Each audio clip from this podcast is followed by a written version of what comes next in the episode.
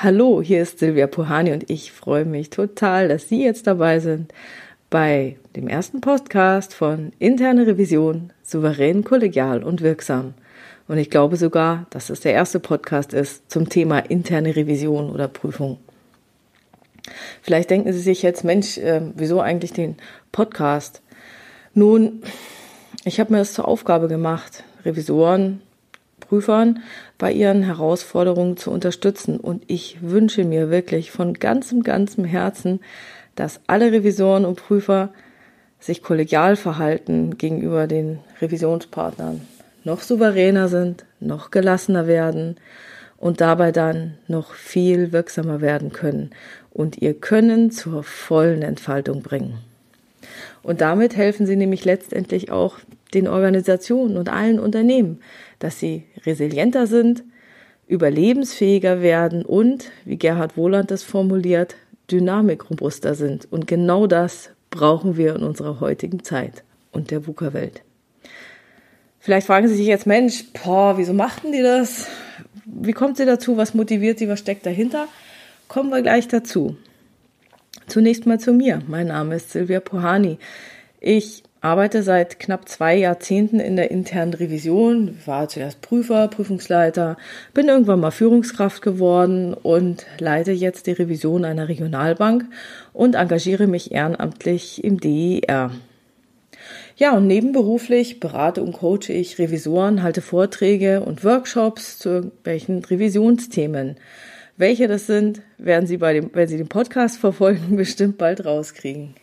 Und nein, ich war vorher nicht bei einem WP. Ich gehöre zu denjenigen, die aus einer normalen Tätigkeit in die Revision gewechselt sind. Und da habe ich tatsächlich vier Jahre lang auch was Ordentliches gemacht und ich wurde sogar von der Revision geprüft. Aber da kann ich ja vielleicht ein anderes Mal dazu erzählen. Ja, wieso heißt mein Podcast souverän, kollegial und wirksam? Als ich ja vor knapp zwei Jahrzehnten ins kalte Wasser geworfen wurde und in der Revision eingestiegen bin, also war jetzt auch nicht mein primärer Wunsch, aber wollte eigentlich woanders hin und dann hat die Personalabteilung gesagt, hey, nee, also Revision, wie wär's denn? Und dann habe ich mir gedacht, boah, boah, warum eigentlich nicht? Kann man sich ja mal anhören und angucken. Und ähm, nachdem ich dann dort angefangen habe, und man muss auch sagen, das war mit einem Unternehmenswechsel verbunden, habe ich so festgestellt, hey, boah, komisch, die Arbeitsbeziehungen, die ich so mit den Kollegen habe, die sind total anders als vorher. Also vorher war ich ja auch Kollegin, so in dem Unternehmen. Das war überhaupt kein Problem, wenn man sich da, keine Ahnung, in der Kantine getroffen hat oder sonst irgendwo. Und ich habe irgendwie festgestellt, dass diese üblichen Regeln des sozialen Miteinanders, was ich ja vier Jahre vorher erlebt hatte, auf einmal nicht mehr funktioniert haben. Und am Anfang habe ich mir echt gedacht, Mann, wo bin ich hier? Was ist denn hier los? Wie, wie kann das sein? Und so Dinge, die vorher überhaupt kein Problem waren, also ich sage jetzt mal so Zusammenarbeit im Unternehmen, auf einmal die Leute spielen Spielchen, dieses kollegiale Miteinander, boah, die waren überhaupt nicht mehr offen. Es war von, an, von einem Tag auf den anderen kein Vertrauen mehr da. Also zum Beispiel, wenn ich dann gesagt habe, hey, kann ich mal die Unterlagen haben, kann ich das mal sehen? Das hat auf einmal gedauert. Alles, was vorher kein Problem war, das ging alles länger, hat sich verzögert. Oh, nicht jetzt, keine Zeit. Und ähm, da habe ich dann tatsächlich auch zum ersten Mal ganz krass diese Begründung mit vier Buchstaben gehört. Ist so.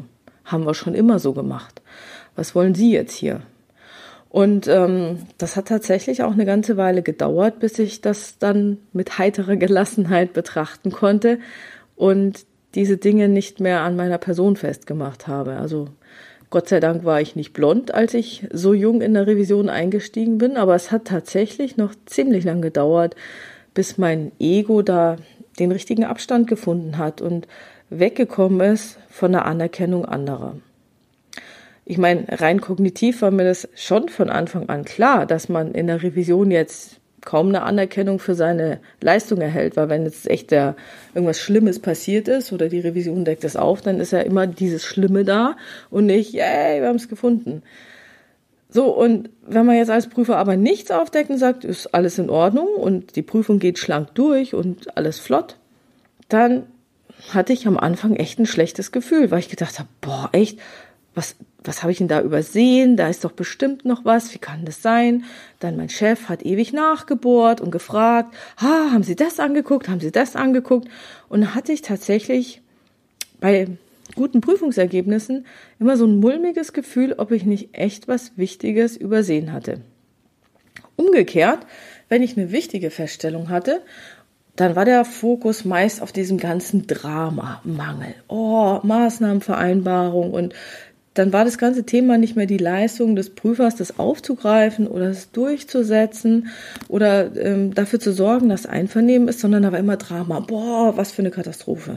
Und ja, und dieses, dieses, man muss etwas finden und nein, und das will ich durchprügeln. Ähm, da, da habe ich auch immer gedacht, oh, ich muss was finden und das muss ich dann bis zum Ende durchziehen. Und dann ist mir irgendwann mal gekommen, Mensch, die Prüfer haben überhaupt nichts davon. Also wenn wir was davon haben, dass wir, dass wir was finden, dann haben wir eigentlich nur mehr Arbeit davon. Also ich kenne bisher, also bitte, wenn es jemanden gibt, der jemals eine Sonderzahlung dafür gekriegt hat, dass er irgendwas aufgedeckt hat oder einen Bonus oder eine super Anerkennung, dann soll er sich mal bei mir melden. Ich kenne bisher in den zwei Jahrzehnten echt keinen und ähm, im Gegenteil eigentlich. Also ich habe eher so die Erfahrung gemacht, ja, der Überbringer der schlechten Botschaft wird dann vielleicht eher auch mal geköpft, wenn er das anbringt. Oh, darf man doch nicht sagen. Und oh, da weiß ich nicht. Und wenn dann so ein Prüfer unter Druck gesetzt wird, dann ähm, was zu beschönigen oder fallen zu lassen, das äh, fand ich dann auch immer ganz anstrengend. Ja, und irgendwann war ich dann bei dem Punkt, dass ich gesagt habe, Mensch, wo sollen die Anerkennung herkommen, wenn nicht von mir selber? Naja gut, gewünscht hätte ich mir die Anerkennung von den anderen vielleicht weiterhin. Ja, das stimmt. Und es hat echt lang gedauert, aber irgendwann war dieses Wofür und dieser Sinn der Revisionstätigkeit viel, viel stärker als der Wunsch nach Anerkennung. Und wenn, nach meiner Erfahrung, wenn es Wofür mache ich das? Wofür ist das so wichtig, diese Arbeit? Wenn das groß genug ist, dann kann man auch relativ viele Umstände, die oder Begleiterscheinungen, die damit einhergehen, wunderbar ertragen. Ja, und genau darüber, worüber ich jetzt gesprochen habe, um diese Gestaltung der guten und funktionierenden Arbeitsbeziehung mit dem Revisionspartner, geht es in diesem Podcast unter dem Thema Kollegialität. Ja, und als ich dann angefangen hatte, hatte ich echt am Anfang überhaupt keine Ahnung, wie ich jetzt da so mit Meinungsverschiedenheiten und Konflikten umgehen sollte, weil ich meine, ich habe ja dann bin hingegangen und dann war irgendwas nicht in Ordnung und dann habe ich ja sozusagen den Konflikt immer aufgemacht. Und der ist ja aufgrund meiner eigenen Tätigkeit in diese Organisation reingekommen. Die waren ja ganz glücklich damit. Zum Beispiel, wenn sie jetzt nichts kontrolliert haben und ich habe gesagt, nee, nee, nee, müsst ihr jetzt schon kontrollieren und zack hatten wir schon den ersten Konflikt. Und dann hatte ich gemerkt, ähm, dass diese Prüfungsfeststellungen, die den Status quo hinterfragen und den Status quo nicht unterstützen, ja, und wo ich gesagt habe, da muss, müsst ihr was machen, muss eine Maßnahme her, dass es viel schneller und viel häufiger zu Meinungsverschiedenheiten führte, als, ähm, als ich es vorher hatte, als ich ja vorher sozusagen einen normalen Job hatte ja, wenn ich da das Gleiche gesagt habe, da war das überhaupt kein Thema. Ja, hm, müssen wir mal gucken. Und ähm, irgendwie hat man das dann relativ einfach und flott gelöst. Und jetzt habe ich genau das Gleiche gesagt, genau das Gleiche gemacht, hatte aber eine andere Rolle. Und auf einmal gab es dann angeregte, ja gut, manchmal auch hitzige Diskussionen. Und da war einiges Konfliktpotenzial drin. Und diese Erfahrung hatte ich ja vorher nie gemacht. Ja, also ich habe vier Jahre lang was anderes gemacht und null, überhaupt nichts. Und dann habe ich echt nicht gewusst, ja, was machst du jetzt? Weil ja, mein Chef immer gesagt, oh, sie müssen ihre Verstellungen durchsetzen, da müssen Maßnahmen hin. Dann habe ich gedacht, ja, okay, gut, dann muss ich ja voll rein, also voll konfrontativ und ich muss meinen Standpunkt vertreten und ähm, meine Frau stehen sozusagen. Und natürlich wollte ich auch, dass die Prüfung dazu führt, dass dann hinterher in der Organisation die eine oder andere Sache besser ist oder angegangen wird oder man sich mit einem Thema beschäftigt. Und ich wollte auch, dass sich Veränderungen, ja, dass die starten, dass da was passiert. Ja, gut. Und andererseits, wenn ich das dann gemacht habe, dann, ah, nee, Sie müssen noch kollegial sein, Sie müssen noch mit den Leuten zusammenarbeiten. Ah, immer haben Sie Konflikte. Wieso haben Sie denn jetzt einen Konflikt? Ah, bei dem Kollegen XY, der hat nie Konflikte, da geht es immer so. Und dann auch das Thema Dissens. Ja, also ich habe ja in verschiedenen ähm, Organisationen gearbeitet. In manchen war das klare Sache und in anderen, boah, undenkbar, bloß nicht, bloß nicht. Also bevor man Dissens hat und dann irgendwie an den Vorstand ran muss, boah, lieber nichts schreiben, lieber einknicken, lieber zurückrudern. Ja gut, dann ist natürlich die Frage, ist es dann doch besser nachgiebig zu sein? Also was ist denn da die Alternative? Soll ich jetzt einknicken und soll ich dann erst was suchen und dann hinterher sagen, äh, ja, Entschuldigung, war nicht so gemeint, habe ich mich wohl getäuscht oder äh, ich weiß, dass ich recht hatte, aber oh nee, mm, ja, wenn Sie, wenn Sie meinen, dann lasse ich es halt weg. Ach ja, schreibe ich einfach oder schreib's halt nicht. Und dann dachte ich immer, ja, wie jetzt zahnloser Tiger, soll ich mir jetzt alles gefallen lassen? Und dann habe ich mich an so einen Spruch erinnert, den es in Bayern gibt, der heißt Everybody's Darling is everybody's step. Und das musste ich dann in der Revision auch erleben. Und ich habe auch gesehen, dass manche Prüfer noch eine weitere Alternative als Ausweg nutzen. Und zwar wollen die von Anfang an nichts finden oder aufdecken. Die strukturieren ihre Prüfungen dann einfach so, dass man sagt, oh, oh, oh, da könnte ein Thema sein. Das könnte jetzt wieder schwierig werden. Das könnte Konflikte geben. Das umschiffe ich, weil ich grenze die Prüfung so ab, dass ich dieses Thema sicher nicht berühren werde. Und dann wird immer ganz locker, flockig, munter geprüft, aber die heiklen Themen, die werden dann geschickt umgangen. Natürlich sieht die Dokumentation schick aus, als ob da alles geprüft worden wäre. Man muss es halt dann in den Papieren an der richtigen Stelle machen. Manche Leute haben das echt bis zur Meisterschaft perfektioniert. War für mich nie eine Option. Muss ich sagen, für mich keine Chance. Habe ich mich viel zu schlecht gefühlt, auch die Revisionsarbeit macht mir viel zu viel Sinn. Also ich finde meine Arbeit viel zu wichtig. Also nicht, dass ich jetzt wichtig wäre, sondern dass die Arbeit an sich eine wichtige Funktion erfüllt. Und die macht mir so viel Sinn, dass das für mich keine Alternative ist, etwas unter den Tisch fallen zu lassen. Na gut, was habe ich gemacht? Ich habe gedacht, na okay, wie man es halt so lernt, fachlich, Fachkompetenz. Fachlich fundierte Argumentation, alles schön runtergebetet und dann habe ich aber echt gemerkt, in dem einen oder anderen Kontext, dass das war sachlich fundiert, es war rational vorgetragen, es war sachlogisch. Also gut, am Anfang war natürlich Emotionen drin, da habe ich gelernt, okay, Emotionen raus. Dann habe ich das wirklich rational, sachlich runtergebetet und aufgezählt. Das hat auch nicht geklappt.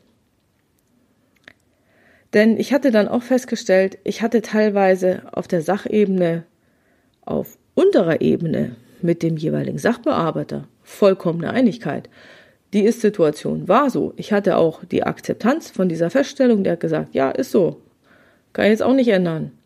Aber wenn es dann in der Abstimmung die Hierarchie nach oben ging, ja, und ich dann vom Sachbearbeiter beim Teamleiter oder beim Abteilungsleiter oder am Schluss beim Bereichsleiter war, da haben die Sachargumente jetzt nicht mehr gezählt. Da kam da ganz viel Politik ins Spiel. Und dann wurden die Feststellungen, obwohl die Mitarbeiter gesagt haben, ja, ja, sie haben schon recht, das ist schon so, wurde die Feststellung auf einmal nicht mehr akzeptiert. Die Maßnahmen waren nicht gewollt. Und ähm, zumindest mir fiel es damals noch recht schwer, die dann tatsächlich zu vereinbaren. Und genau darum geht es auch in diesem Podcast um den souveränen Umgang mit genau solchen Situationen. Und am Anfang hatte ich auch das Problem, ja, pff, wie gehe ich jetzt an so eine Prüfung ran? Wie prüfe ich wirksam? Also ich war ja der volle Quereinsteiger. Und dann dachte ich mir, naja gut, pff, hört sich echt an. Da, ja, was ist es denn? Ich habe ein Soll, ich habe ein Ist, ich vergleich's, Abweichung, wunderbar, gesunder Menschenverstand, wird schon klappen. Aber ich hatte jetzt die Aufgabe, dass ich Themen prüfe, die so noch nie jemand geprüft hat. Waren halt neue Dinge. Es waren auch keine Vorberichte da. Es gab keine Checkliste. Es gab kein konkretes Soll. Ich bin mir nicht mehr sicher, ob es eine Arbeitsanweisung dazu gab. Das waren meistens so laufende Projekte und Entwicklungen. Und ähm, da gab es kein Schwarz-Weiß. Weil ich gar nicht wusste, was ist denn das korrekte Soll, sondern die typische Antwort des Prüfers, es kommt darauf an. Und da gab es einfach nur wahnsinnig viele Grauschattierungen. Und mit solchen Prüfungen habe ich gestartet. Und das war für mich echt schwer am Anfang. Aber mit der Zeit ist es mir dann gelungen, dass ich richtig gute Ansätze gefunden habe und mir Wege gesucht habe, ausprobiert habe. Und ähm, mir ist es dann auch gelungen, Möglichkeiten zu finden, wie ich diese Prüfungen wirksam durchführen kann, sodass die Prüfungen einen Effekt haben und der Organisation langfristig nutzen. Und genau darum geht es auch in diesem Podcast, um die Erhöhung der eigenen Wirksamkeit und um die Erhöhung der Wirksamkeit in der internen Revision. Und dieses ganze Repertoire basiert auf Konzepten, die ich vor allem außerhalb der Revisionswelt und auch der Prüfungsszene gefunden habe und auf die Revisionswelt adaptiert habe. Ja, was habe ich denn damals gemacht? Ich hatte keinerlei Hilfestellung. Also für mich gab es zwei Möglichkeiten. Schmeiß hin, mach was ordentliches. Dazu haben mir echt viele Leute geraten. Oder zu bleiben, zu lernen, zu versuchen, Wege und Lösungen zu finden. Und ich muss sagen, davon haben mir alle abgeraten. Die haben alle gesagt, komm, vergiss es. Mach wieder was Normales. Mach was, wo der Erfolg von dir und deiner Leistung abhängt. Und ich habe gesagt, ja, warum? Ich kann doch das hier genauso machen. Nee, ist es nicht so. Weil in der internen Revision ist es nicht so, dass der Erfolg der Revision von der Leistung der Revisoren abhängt oder von der Leistung der gesamten Revision, weil die Revision in einem gewissen Kontext eingebaut ist und davon hängt sie ab. Der Erfolg einer Revision hängt nicht nur von den Revisoren ab, sondern auch von dem Umfeld. Also zum Beispiel meiner Meinung nach oder meiner Erfahrung nach ist es total wichtig, unter welchem Vorstand ist denn die interne Revision ab angesiedelt? Und ich habe in meinem Leben da bisher alles durchgemacht zwischen Vorstandsvorsitzender, ähm, stellvertretender ähm, Vorstand, irgendein Fachvorstand und jemand, der noch nicht mal richtig Vorstand war, sondern Generalbevollmächtigter. Und ich kann sagen, allein, also diese Revision an sich hatte sich ja nicht strukturell geändert. Sie hing nur in unterschiedlichen Jahren an unterschiedlichen Vorständen. Und ich muss sagen, wir haben es gemerkt. Wir haben es gemerkt. Dinge, die vorher gingen, gingen auf einmal nicht mehr. Follow-up hat interessiert oder hat niemanden interessiert. Und wir haben an unseren Prozessen nichts geändert. Unsere Prozesse waren identisch. Der einzige Unterschied war, haben die sich drüber lustig gemacht, haben die ihren Kollegen für voll genommen oder nicht. Und damit meine ich die Vorstände. Na gut, wie Sie sich denken können, wenn ich seit fast zwei Jahrzehnten in der Revision bin. Ich bin geblieben. Ich bin oft auf die Schnauze gefallen, bin wieder aufgestanden und habe gelernt, mich weitergebildet, mich persönlich weiterentwickelt. Das war teilweise ein richtig schmerzhafter Prozess. Aber ich muss sagen, mittlerweile, so nach zwei Jahrzehnten, kann mich, glaube ich, nicht mehr viel überraschen. Ich bin vorbereitet, ich weiß, was zu tun ist oder ich habe zumindest eine Ahnung davon, ich habe mir eine Vorstellung davon, was die nächsten Schritte sein können oder in welche Richtung es grundsätzlich geht. Denn ich habe festgestellt, ich muss es situativ angehen, der Kontext variiert, die beteiligten Personen verändern sich, das herrschende Machtgefüge kann sich ändern und unsere Welt und auch die Prüfungsthemen, die wir so haben, die werden immer komplexer. Wir haben nicht mehr diese 0815 Einfachprüfungen, nimm eine Checkliste, hak sie durch und die Prüfung ist zu Ende. Wir haben viele neue Themen und die erfordern meiner Meinung nach neue Prüfungsansätze, die getestet werden wollen. Und ich hoffe sehr, dass ich diesen Podcast auch dazu nutzen kann, diese neuen Prüfungsansätze hier vorzustellen und Leute zu interviewen, die die bei sich im Unternehmen schon ausprobiert haben. Ja, und in meinen Konzepten und Vorgehensweisen versuche ich auch immer gleichzeitig die Flexibilität und Kreativität im Vorgehen und der Umsetzung zu erhalten. Und genau diese Unsicherheit in der Umsetzung, dass ich nicht sage, ach ja, 0 nach 15 Standardprüfung, ich mache sie genauso wieder, sondern ich sage, okay, ich habe eine neue Situation, wie gehe ich das an? Ich möchte mal von der anderen Seite aus angehen, von einem anderen Blickwinkel aus angehen, von einem anderen Aspekt in den Vordergrund stellen. Und die gleiche Sache, die ich vielleicht schon kenne, einfach aus einer anderen Sicht nochmal prüfen. Und das macht die Arbeit für mich so wahnsinnig spannend. Tja, diese Konzepte, Lösungen, Strategien für den Umgang mit all den Situationen, die so ja in den letzten zwei Jahrzehnten auf mich zugekommen sind oder Kollegen waren oder Leute in meinen Seminaren mir erzählt haben, habe ich für mich entwickelt, getestet, kontinuierlich weiterentwickelt, perfektioniert und ähm, selber auch angewandt. Und das möchte ich so gerne mit Ihnen teilen, weil ich hoffe, dass es Ihnen dann viel leichter fällt.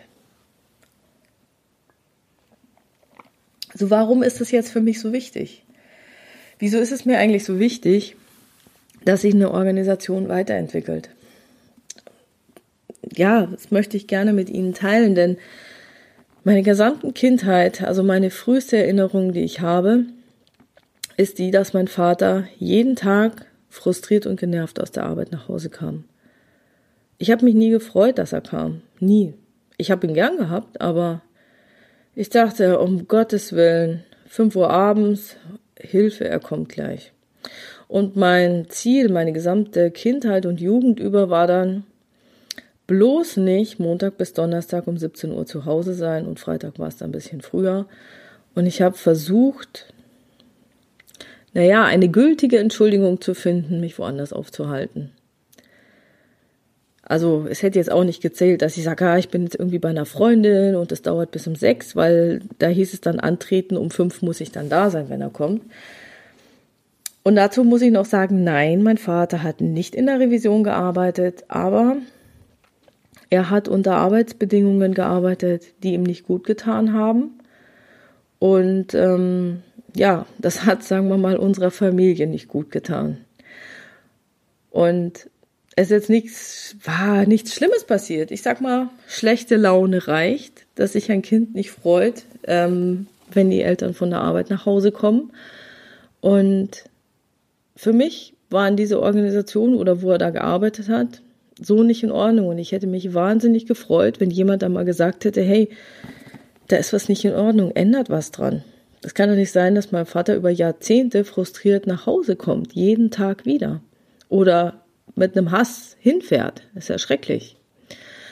Und vielleicht kommt daher auch mein Wunsch, in der Revision zu arbeiten, um eben ja die Aufmerksamkeit auf das zu ziehen, was aus dem Ruder läuft, das anzusprechen, was nicht in Ordnung ist.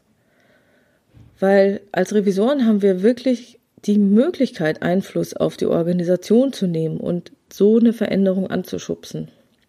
Und wenn jetzt dieser Podcast auch nur dazu führt, dass ein einziges Kind sich auf den Feierabend der Eltern freut, weil sie weiß oder erst das Kind weiß, dass die Eltern gut gelaunt nach Hause kommen und sich freuen, dass sie einen schönen Arbeitstag hatten, dann hat sich für mich der ganze Aufwand schon gelohnt.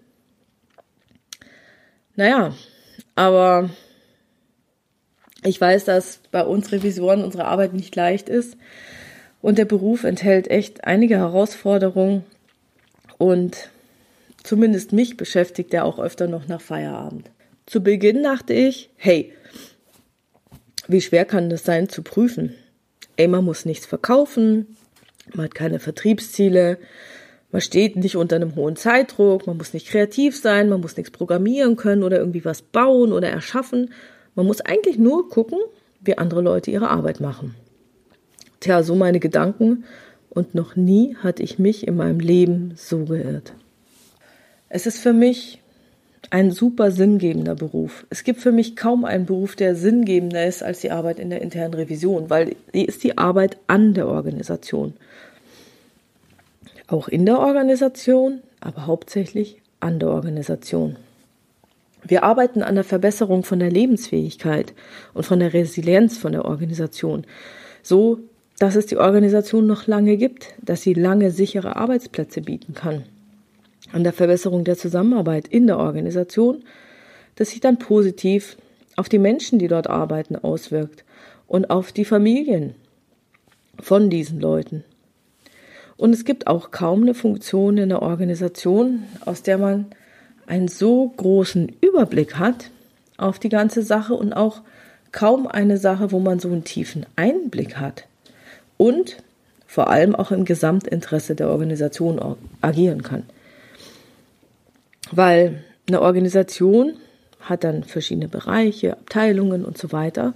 Und üblicherweise, das sieht man auch in der Organisationstheorie sehr gut, verfolgt jede Einheit bereichsspezifische individuelle Ziele und persönliche Ziele. So entsteht ja eine Organisation, dass es sich immer weiter herausbildet, dass man praktisch eine homogene Untereinheit hat, damit eine Organisation diese ganzen Zielkonflikte gleichzeitig bearbeiten kann. Komme ich vielleicht bei einem anderen Podcast nochmal drauf. Und ähm, wenn die Zielsetzungen für die einzelnen Einheiten einer Organisation nicht super intelligent und ausgewogen gegeben werden und vereinbart werden, dann kann es passieren, dass in der Organisation durch die Mitglieder der Organisation immer nur Partikularinteressen verfolgt werden. Also jeder kümmert sich nur um seins, dann hat man solche Effekte wie Silo-Effekte. Ist mir doch egal, wenn das ganze Ding Bach runtergeht. Hauptsache ich in meinem Bereich stehe gut da. Egal, ob dem Kunden geholfen wird oder nicht. Hauptsache ich habe mir nichts zu Schulden kommen lassen und ich stehe gut da. Nein, ich stelle keinen Mitarbeiter in ein Projekt ab, weil es sonst die Erreichung meiner Ziele gefährden würde und so weiter. Kennen Sie alles.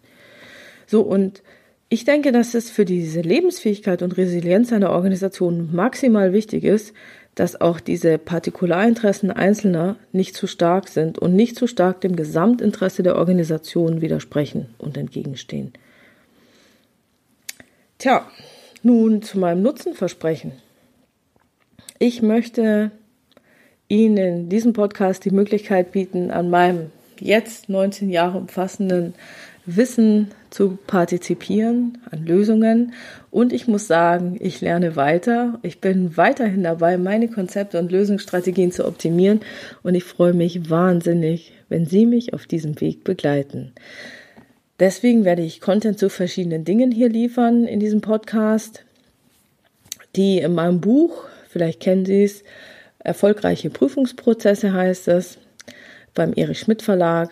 Die sind da vielleicht etwas zu kurz gekommen. Ich musste mich kurz fassen, durfte da nur ein bisschen mehr als 300 Seiten schreiben. Und äh, da möchte ich ein bisschen noch mehr ins Detail gehen. Ich möchte Gäste zu Revisionsthemen interviewen, Bücher vorstellen, die mich inspirieren und wahnsinnig gerne ihre Fragen beantworten. Und vielleicht ist ja auch der Fall, dass Sie bereits noch bessere Konzepte oder Lösungsstrategien entwickelt haben und ähm, ich sie noch gar nicht kenne dann würde ich sie wahnsinnig gerne erfahren und allen Zuhörern weitergeben. Melden Sie sich gerne bei mir. Und mein Ziel wäre es, dass wir alle unsere Konzepte und Lösungsstrategien optimieren und in uns in unserer Arbeit weiter entfalten, weil, wie gesagt, für mich gibt es keine sinngebendere Aufgabe in der Organisation, als eine wirksame interne Revision zu leben. Allerdings und das ist jetzt hier das Prüfer-Disclaimer-Wort überhaupt. Allerdings, alle Konzepte und Lösungsstrategien sind immer kontextabhängig anzuwenden. Also es gibt hier kein 0815, wenn dann, weil es hängt immer vom Kontext ab. Viele Konzepte basieren jetzt auf Grundprinzipien, die so gut wie immer gelten. Deswegen werde ich sie auch vorstellen. Aber gleichzeitig hängt auch wahnsinnig viel von ihrer Person ab und von der spezifischen Situation ihrer Organisation. Also zum Beispiel ist die Organisation in einer Wachstumsphase oder eher in der Rezensionsphase drin, muss konsolidiert werden. Vollkommen andere Situation und äh, deswegen muss man da auch anders agieren. Und deswegen ist auch die Umsetzung dieser Konzepte nicht wirklich einfach, aber es ist möglich. Und wenn ich die umsetzen kann, dann schaffen Sie das auch. Ich habe jetzt in meinen zahlreichen Coachings und Seminaren festgestellt, dass viele Themen wirklich grundsätzlicher Natur sind. Also es gibt so grundlegende Prinzipien und Konzepte, die da betrachtet werden und mit denen man ähm, Dinge auch lösen kann. Deswegen ist hier mein Angebot, wenn Sie eine Fragestellung haben, die Sie in diesem Podcast gerne beantwortet hätten, schreiben Sie mir gerne an info@puhani.com oder eben ähm, habe ich auf meiner Webpage www.puhani.com ein Kontaktformular und hier arbeiten wir an einer Möglichkeit, dass Sie eben dieses Kontaktformular auch anonym oder mit einem Pseudonym ähm, befüllen können. Das heißt, ich brauche nicht Ihren Originalnamen, ich brauche nicht Ihre E-Mail-Adresse. Ich nehme auch Ihre anonymen Fragen gerne an. Allerdings wäre es nett, auch damit Sie sich wiedererkennen, ob ich es dann aufgegriffen habe oder nicht, wenn Sie mir, keine Ahnung, irgendein Pseudonym geben, egal ob es Darth Vader ist oder Yoda oder keine Ahnung, nee, eigentlich ist nur mein Sohn Star Wars-Fan. Was auch immer, damit ich das aufgreifen kann und auch sagen kann, von wem oder welchem Pseudonym diese Frage war. Und ja, solange das nicht der Fall ist, ja, die, Web, äh, die Webpage kommt bald mit diesem Kontaktformular. Also, Sie haben die Möglichkeit, entweder, wenn Sie wollen, mir Ihren Namen zu nennen, aber es gibt auch eine Möglichkeit, dass Sie anonym bleiben können. Und ich freue mich auf Ihre Fragen. Bleiben Sie dran, hören Sie rein, abonnieren Sie den Podcast gerne auf iTunes und ähm, wenn es Ihnen gefallen hat, freue ich mich total drüber, wenn Sie das äh, in Ihrer Community teilen. Und natürlich freue ich mich auch über 5-Sterne-Bewertungen. Alles klar. Bleiben Sie dran, hören Sie wieder rein in Ihren Podcast Interne Revision, souverän, kollegial und wirksam. Mein Name ist Silvia Puhani und ich wünsche Ihnen erfolgreiche Prüfungsprozesse. Tschüss.